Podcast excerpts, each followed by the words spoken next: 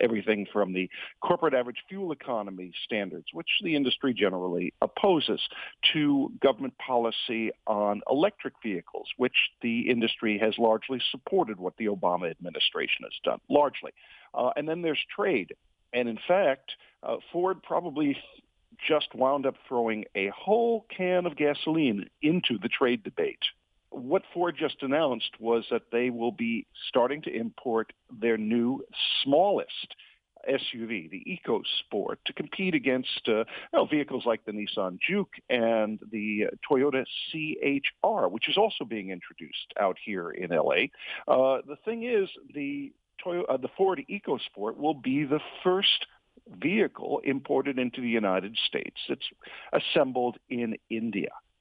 So uh, Ford has already gotten into a bit of a row with uh, uh, presidential candidate uh, Donald Trump over its Mexican plans. Uh, now it could increase the debate as it uh, waves this red flag in front of President-elect Trump. Well, let me ask you about the uh, EcoSport.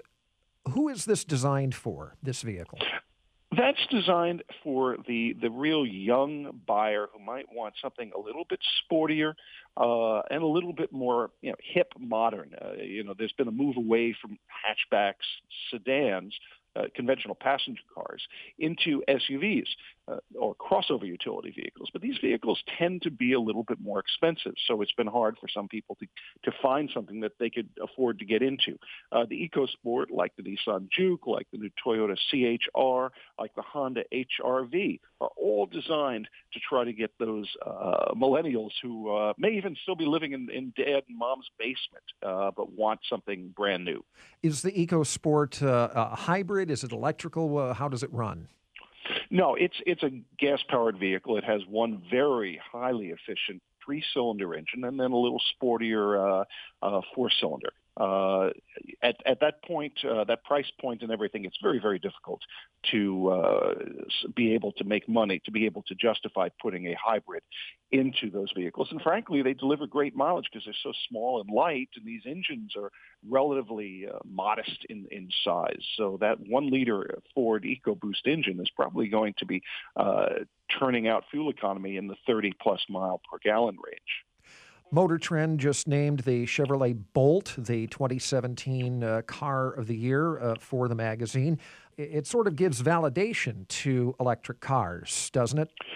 Yeah, so does the fact that the Bolt will be one of the three finalists for North American Car of the Year, and uh, it will go up against uh, two conventional vehicles, but it seems to have quite a bit of momentum going for it. I'm a member of the North American Car and Truck of the Year jury, and I have to tell you that uh, I hear lots of good things from my colleagues. Uh, I can't say who's going to win. I really can't. Right. Uh, I can't be sure, but I think it has a lot of momentum going in. And the Bolt, by the way, is one of five finalists uh, who we will learn uh, who wins later this week at the LA show uh, for Green Car of the Year. With everything we've just talked about in mind, the trend still seems to be more people buying SUVs, larger vehicles, as the economy uh, begins to improve. In fact, we're starting to see the auto market slip. One of the biggest risks for the new administration is that the auto market may uh, may drag the economy down, much as it helped lift the economy up uh, in, in, for Barack Obama. Uh, it could be an ironic way to begin the uh, begin the new administration. Uh, the reality is that about the only hot segment in the American market right now is the SUV CUV crossover utility segment. Uh, now, Jaguar interestingly enough, here in LA, is is straddling both segments, electric and uh, SUVs. It unveiled uh, at a splashy media event on uh, Monday night uh, its new I-Pace concept. It is a specially designed electric SUV which it says will have a minimum range of at least 220 miles uh, when it gets here in about 2018. Uh, they expect actually to do better, but that's their that's their minimum target. Uh, at the same time, this thing will produce 400 horsepower, be able to launch from zero to 60 in four seconds or less.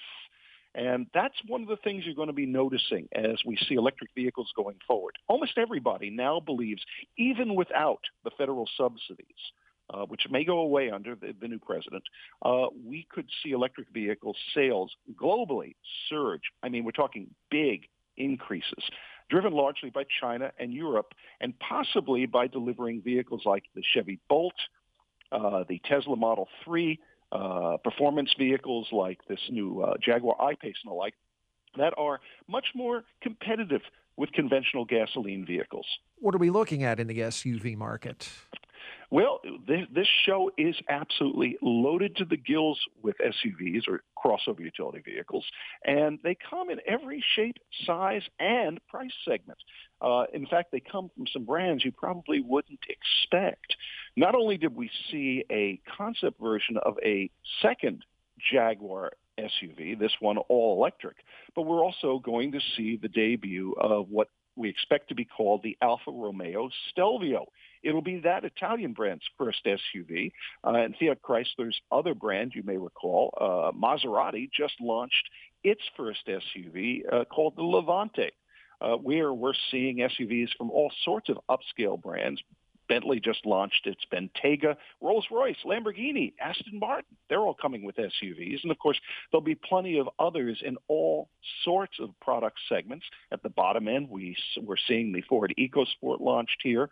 Um, we're seeing a brand new uh, version of the Jeep Compass. So uh, everywhere you turn in LA, you're going to be stepping over or slipping inside of a brand new SUV or crossover utility vehicle.